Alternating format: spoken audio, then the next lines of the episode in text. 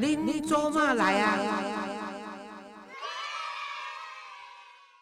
各位亲爱的听众朋友，大家好，欢迎收听《您做嘛来》，我是黄月水。咱今仔这集呢，就长话短说吼，因为搁请到许常德许老师来。啊，许常德呢，伊伫音乐界呢，当然大家拢足熟悉，包括伫中国的音乐界，对伊嘛足尊敬。啊，但是今仔日唔是要家歌功颂德，是因为伊伫这个圈子，卖讲混太久，因为就是表示讲伊伫这个圈子里面已经熟悉，啊，而且有观察，啊，甚至呢，伊会当去吸收到一寡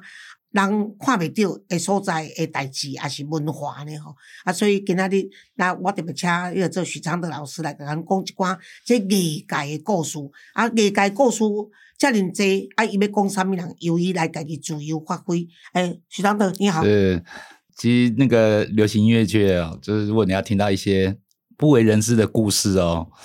真的很值得听。嗯，好，我举一个例子哈，我们都知道洪荣宏嘛。嗯，昂连红哈、嗯，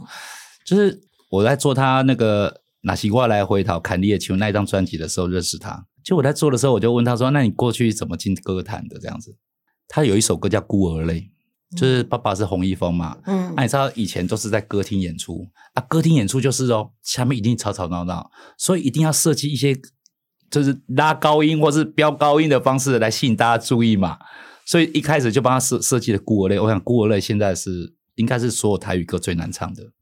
他那时候才五岁啊，真的啊。然后啊，你知道洪荣起做避暑的歌星呢、嗯，所以他说他每次啊，就是放学以后就要去歌厅后台嘛，然后就写功课，然后吃餐，然后等他上去唱的时候，他就不敢站出台。嗯，他说他几乎每次都是被爸爸推出去的。嗯，啊，然后唱完以后就赶紧到厕所去把该吃的东西全都吐掉。可怜的童年，每一天每一次都这样哦。每一次我说每一次嘛，他说每一次都是这样、嗯、但是听了这个故事，我以我们这个年纪来讲就觉得哇，这爸爸是在虐待孩子吗、嗯、其实不是。我记得文英爱也给我讲过，其实他文英爱也知道这个事情啊，就跟我讲说啊，像红莲哦这么避暑的个性哦，啊不然这样操哦，一他怎么在社会混，因为其他的做其他身份也是很难混的说的也是对对对对。他说我觉得那个时候其实每个人都有一个一个命运，就是你得到一个东西的时候，你要付出这为这个东西付出一些努力，甚至一些代价都是必然的、啊。嗯啊啊！当你能回头这么想的时候，这一切哦，可能就不是一个阴影，就是有可能是这样嘛。啊，就变成经验了。对对对，那我们其实就是你说流行音乐哦，就是天王天后们哦，哇，其实尤其是那种童星出出身的哦，你根本就不知道自己的人生什么时候就慢慢慢慢慢。走上了这一行，嗯，然后呢，像江蕙英嘛是招强出来的，对啊，就八九岁就每天都在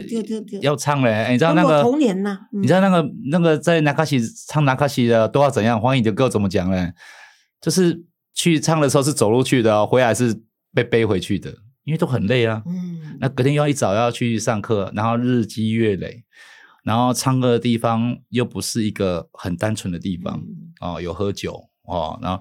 然后那时候竞争也大，然后、呃、收到的费用也很少。对，所以他们说很多那些呃贫苦出身的歌星，他们都把钱看得很重哦。但是因为他们缺乏物资嘛，就像说我们现在马二甲的小朋友，他们是一个不正常的家庭长大的，缺爱嘛。对，对，所以当他们出社会的时候，有很多残缺。哎、嗯，而且他们出社会一看到有人男生爱他，或者有人伸出一个呃那个那个援手。他们马上就贴上去了，结果就很容易就被骗了。所以就本来是他的妈妈是未婚妈妈，结果到他的时候，他是发誓他不要当未婚妈妈，可是他就是偏偏又当了未婚妈妈，就是缺爱的那一块、嗯、没有人给他弥补，又没有人给他，像我们马尔甲是在这个他那个不幸的转弯的地方，我们给他一个拥抱的地方，可是不是永久的。可他出去的时候，他那个整整个童年的回忆，以及基因啊、环境这些种种的变化，又让他走上这一途了。不过不幸的歌星里面，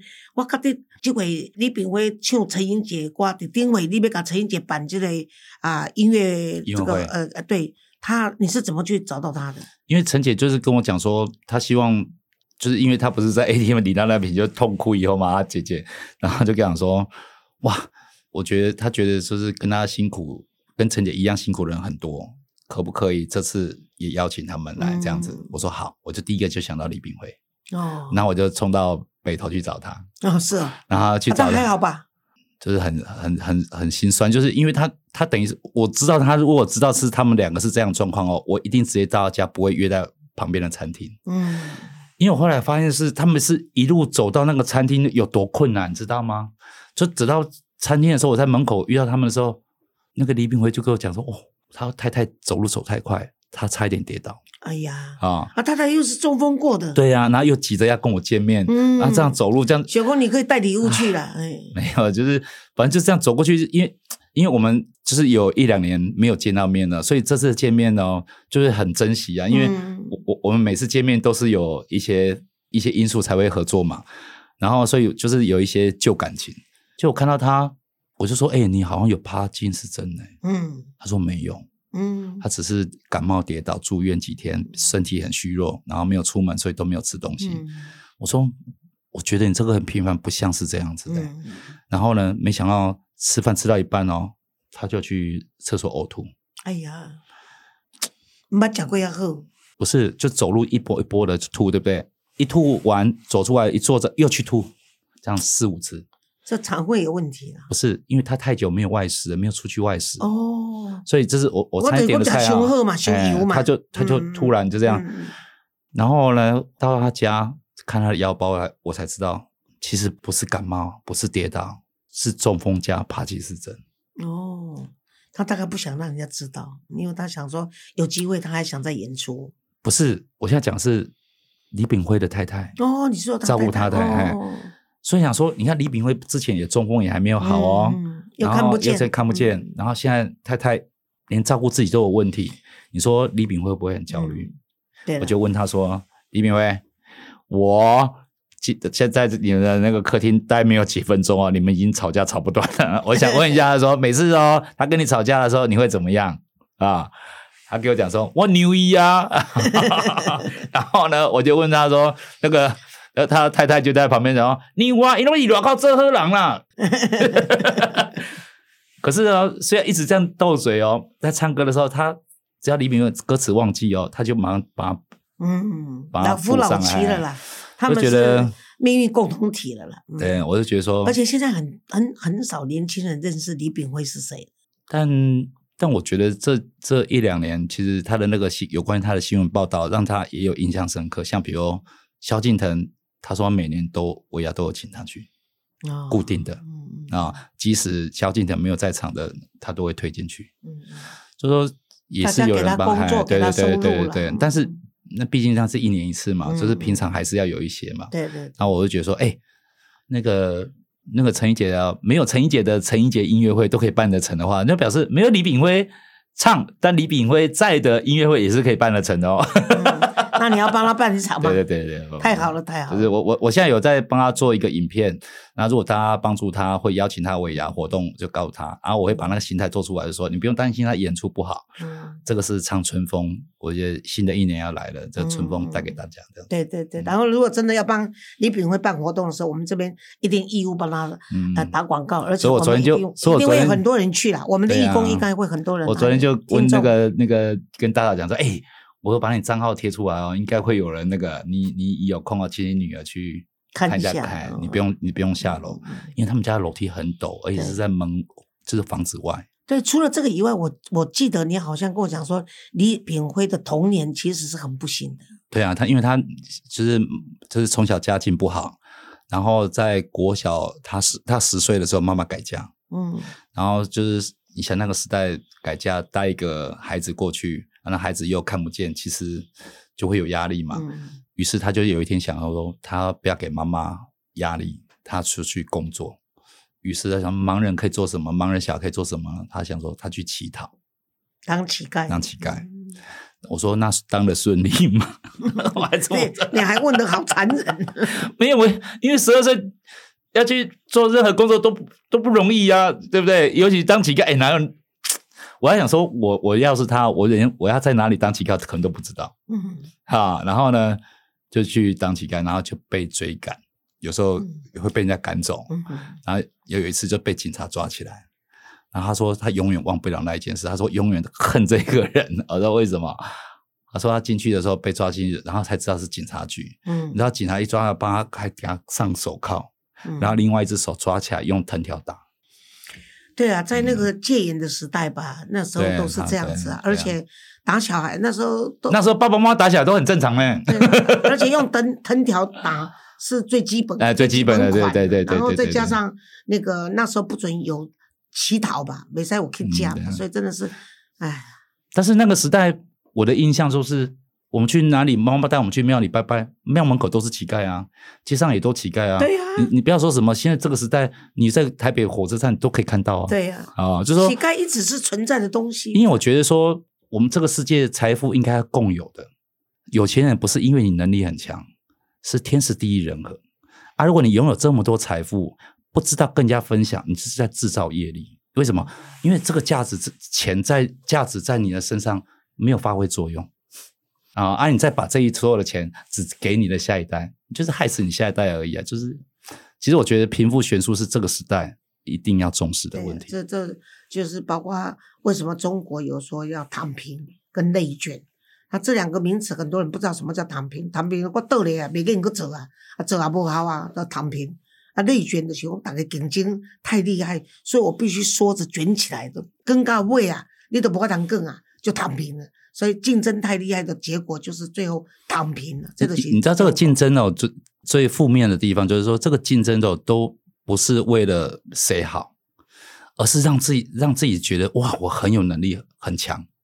啊，这样的这样的思维一传出去哦，变好像是一个传染病一样，好像人哦一毕了业或者一进到社会哦，好像只有奋斗赚钱哦，没有其他目标，因为没有这么做，人家就觉得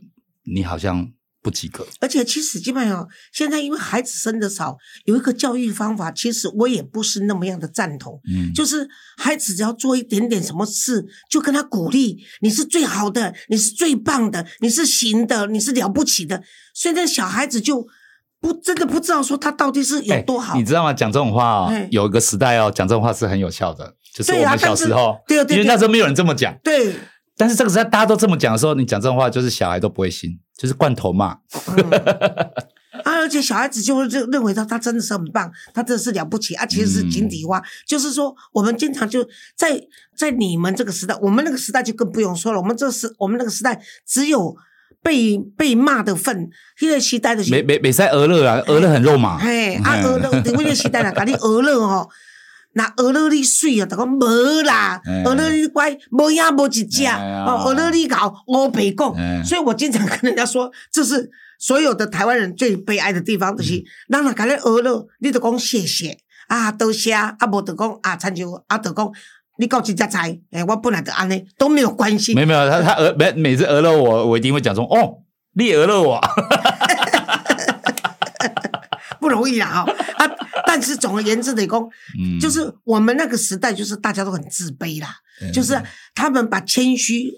谦虚过头了，就变成自卑、嗯、啊！而且呢，都不敢说出人头地，因为那时候在我们那个年代，真的是也是贫富有悬殊嘛，所以呢，刚那种。他对阿德来讲，一寡鹅肉、一寡牛肉是属于特权的，啊，他们都不知道说是北公他们的父子辈阿公留落来财产，才会变成残桥啊。因嘛唔知讲，就是因为因到做官，所以才当去去去当公务人员。但是呢，到了这个阿德他们这个时代，开始已经认为说应该要用比较鼓励的态度来称赞他们。啊，但是、啊、到了现在这边，就是除了鼓励，你不能骂他们。就应该是说，在这个时代啊，父母啊，如果要赞美孩子啊，应该有进阶版的，就是你的你的赞美哦，就是有凭有据一点，好不好？对了，不要一种很很很很很很概论的，就是比如说，哦，很乖哦，很听话哦，就是讲这是什么废话嘛？你你要讲来说，哎、欸，我觉得哦，你今天这个帮帮我做这个事情呢、哦，喂，真的我我很感谢你。嗯，就是你给用一个另外一个方式，很实际的举例子来鼓励他，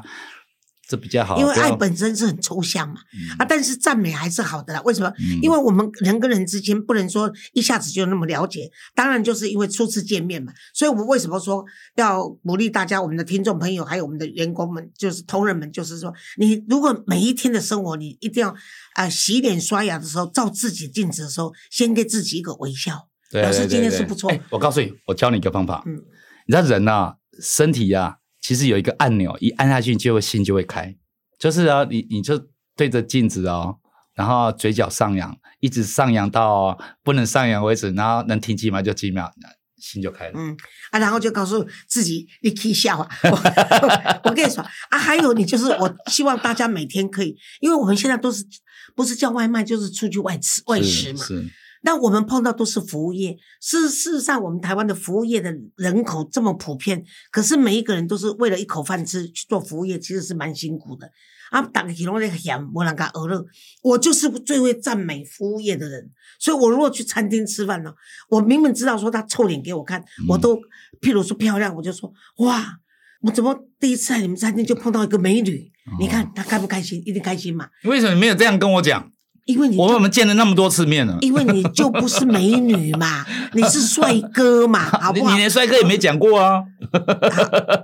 你应该有称赞过苦苓是帅哥吧？哎呀，好像有，真的很假哦。嗯，对，有哦，有有有有有。但我心里比较平衡。你你每一次都要提到苦苓，苦苓有一天专程从高雄，为了要找许常德，我们三个人在同一场，不然会怎样？没有，我就看看，我就看苦苓婚姻能撑到几时嘛。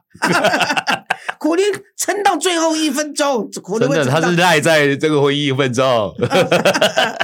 我跟你讲，我他的婚姻是不错的，我跟你讲，这个婚姻是相当好的，他这个太太也非常好，我们都非常喜欢他，对不对 Gary？ 对啊，拜托，这听起来就很假吧？哪里？我们这边不说假话的，反正我没有看到，我都不相信。我们这边说假话只有你，好不好？我刚刚讲到哪里了？哦，就是你如果长得比较不漂亮，可是她皮肤不错，我就会说，哎、欸，你皮肤这么好，回去跟妈妈说谢谢，好基因。那个女孩子，如果你说她很漂亮，她一定觉得很假。是。她一该怎样嘛？啊，但是她说，哦，你皮肤够好诶。是。啊，那无我就讲，哦，今天是你们这里面，我发现你最勤快的，服务最好的。你看，我在同一个餐厅里面，我至少可以两个，我看起来觉得他们合乎你刚刚说的，用实际的话语去称赞他们，他们会觉得你不假。而且他们会觉得说你真的说到我的点，而且他们会重新就会从从人家对他的鼓励，他开始去发挥他的优点。所以我跟你说台湾人哦，有人情味哦，这个这一点给大家就是给带一点鼓励给别人称赞，我觉得这也是人情味。因为鼓励真的是很有效，你知道为什么？我我讲一个我的例子哦，比如说爸爸为孩子做一些，我经常给你鼓励，啊，你为什么不讲？啊，为什么不承认？所以呢，就不能经常，要偶尔。干，你的工厂小，就是经常就不会珍惜，偶尔就觉得哇很棒。我现在就讲偶尔的例子给你听，就是比如说我我我我我帮小孩做了什么事情，对不对？好，哎，有一次哦，我就只是说，哎，那个爸，你可以帮我拿个什么东西？我说可以，好，我拿过去的时候，他就说谢谢。不知道为什么，我第一次听到那个谢谢，我是哇超窝心的，嗯，就是说，哎，我也没有规定他说要跟我说谢谢。然后第一次听到他给我讲这样一个感觉的时候，不知道为什么那一天就是觉得哇，就觉得我跟小孩子真正距离变得很近。嗯，啊，从那一刻开始哦，哎，我就发现说，我其实我我一定要做一种爸爸，就是不唠叨的爸爸。所以我从来没有在我小孩面前唠叨过一句话，因为我觉得，可是都不唠叨的话，孩子会不会发觉得你根本不关心他？其实关不关心是要看细节，嗯，有时候哎，一个眼神。啊，平常你有没有做什么事情没有造成他烦恼压力的？你不要你的情绪哦，就泼到他身上。就是很多爸爸妈妈都会做这种事，我不是不干这种事啊。你不要干这种事，你在他小孩心目中才有分量啊。可是跟有时候我在观察跟血型有关系，我觉得 A B 型的人好像比较不喜欢唠叨。没有没有，没有人喜欢被唠叨。就算喜欢唠叨别人的人，也不喜欢被唠叨。说的也是啊，说的也是，但是比较喜欢。这个跟孩子有做这样子，而且我小我小时候，我我我第一次反正常出差嘛，啊啊回来台湾的时候，前一两天就发现说自己小孩啊第一次住院感冒住院，然后回到家的时候，我刚好回来，就他就很虚弱嘛，哎他居然就是从那个客厅沙发就这样爬爬爬爬一步一步哦爬到我要脱鞋的那个楼拉间哦啊那时候才不到一岁，这爬爬爬就窝在我的腿上这样子。嗯哇，心瞬间融化。对、啊，那就是那是表示对亲情的想念。然后看到爸爸，因为你你还能想说这么小小孩子看到你，然后生病的时候，然后好像才两天没有见面，他是有对你这样的一个感觉。嗯，就是你有一辈子记住啊，你就是一辈子会记住。你有疼他，如果你都天天打他，看他要不要爬到你这边来，看到你就躲在妈妈的后面。哎，这标题你有付出啦，我可以觉得人绝对是啊、呃、相互的啦，除非例外。譬如说，古早人你讲的讲，你来做你嫁着歹翁，你就无得人讨赔嘛，你心就给住，你就爱忍耐嘛，就是这样子。啊，你那个是一般照人情事理来说，你就是有照顾他啊，你有疼他，有抱他，所以他回馈。哎，对了，那个阿德，我要问你讲哦。嗯这个我们刚刚在讲这些歌手的故事啊，有一个人我蛮有一个歌手我蛮喜欢他，叫黄飞。嗯，可是我觉得黄飞很不容易哎啊，我蛮喜欢他的原因是说，很多歌手一旦当了歌手以后就会给钱给党啊，然后就觉得他是偶像，嗯嗯，然后他就是高高在上，然后就是不不能跌下神坛之之类的。可是我觉得我看到有一次在报道黄飞，他居然可以呃。有工作的时候他去当歌星，没有工作的时候他就缩回去他姐姐的美容院里面当洗头妹哦，这一点很不容易耶。因为我们以为哦，一般人会以为哦，他就是一个台语，就是啊传统的台语歌手啊、哦，有歌就唱啊、哦，类似这样子。但是很难想象哦，这个人的音乐要求领悟力哦是很高的。嗯，他是等于我想。我觉得黄飞哦、嗯，能唱到这些经典的歌哦，跟其他歌手不一样哦，嗯，是因为你知道他就是他是一个一个大师级的唱将，嗯，我非常喜欢他、啊啊、因为大师级的唱将哦，其实就不会把这个工作当只是当工作而已，他有一个理想，嗯，有一个目标，所以他在选歌啊、挑歌其实很严格的，哦、难怪、嗯，所以他就可以哦，他知道他做这一行重点在哪里。他没有达到这个重点，他可以过其他的生活，嗯，就不会说好像我做这一行就只能做这个，然后也公司也不能搭，什么也不能去、嗯、他没有这个障碍，所以我就是佩服他这一点嘛。像我也是这样啊，我特爱坐公车、坐捷运、走路的呢、嗯、因为你看看有没有年轻的比你太太年轻的女人可以看呢、啊、真的，我跟你讲年轻人 不, 不可靠嗯、可可看不可靠不是不是不可靠，就是说其实没有人都可靠的啦、嗯、因为我们就爱上一个人就是在那个有缘的爱的瞬间就好了、欸。我问你哈、哦嗯，许昌德，你这样子在这个这个圈子这么久，对，以你的个性、欸，你开朗的个性，还有你的才华啊，种种这些，一定有人投怀送抱。哎，对对对，哦、是是，哎、啊，太多了。你曾经也搞过绯闻，被人家写过嘛？没有啊，谁谁谁谁写过？你就詹雅雯嘛，詹个屁啦！哎、欸，好像只有他嘞。其他人没有写过嘞，我觉得有时候 我, 我真的是很不喜欢跟这个名字连在一起。为什么？你不喜欢他？嗯，我不喜欢他。为什么？嗯，因为我们每次都在吵架啊。哦是哦是哦，我以为说是因为他每次要办演唱会就就有没有啊？他每次生病的消息出来。对对，我每次跟他讲，我说，哎、欸，而且我还是对着直播的时候讲啊，哦，不是这次的一。音乐会讲、oh. 我刚打手机嘛，我说哎、欸，我们接下来这个我打电话给一个人，就打大家一听起来就是詹雅雯，对不对？然后讲没两句我就说哎、欸，詹雅雯很多人都在质疑你耶，就是就是病那么重还可以开演唱会然后呢詹雅雯就吓到我这么讲对不对？他、啊呃、要、呃、要讲要接我这句话的时候呢，我就说蛋耶，我觉得哦，如果一个生病的人哦，没有一个奋斗的目标，他病是不会好的呢。啊，你目的要讲什么？我目的就是说，你一定要有目标去办什么东西，你才可以把自己身体练好嘛。不然你就是在那边萎缩而已。陈姐不就是这样吗？哦、你有一个东西奋斗，我去面对了这个官司。可是你本意是要鼓励人家，嗯、结果是戳人家说，为什么你每次要办演演唱会的前面就要先告诉人家？没有，我的我的目的是说，我把这个议题丢出来，因为这个是我们不讲，大家也在传的事情啊。嗯，我们就去面对，把它讲出来。原因是什么？就是我们人生就要目标，啊、要奋斗嘛。他为什么会让人家有这种想法？会不会是他的那个经纪人帮他设计？还是他没有经纪人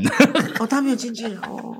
你知道台语很多台语歌手、哦，经纪人就是自己或是家人。对啊，因为钱不好赚嘛。不是不是不是，他们已经习惯这样子了，因为就是不像说很多国语歌手一签就是一个国际公司，有一个国际公司的规范，不是你家人可以当经纪人，这公司有经纪部。可台湾市场台语歌市场太小嘛？不会不会，下下面有小都很大，是吗？你看陈怡杰有多不那个江蕙有多大就是有多大，其实不会小。可是江蕙到中国大陆去，大部分也都唱有啊，也有那个 唱, 唱中文歌啊。没有没有没有，他没有唱中文，就是他也不会去他们唱中文歌，他就去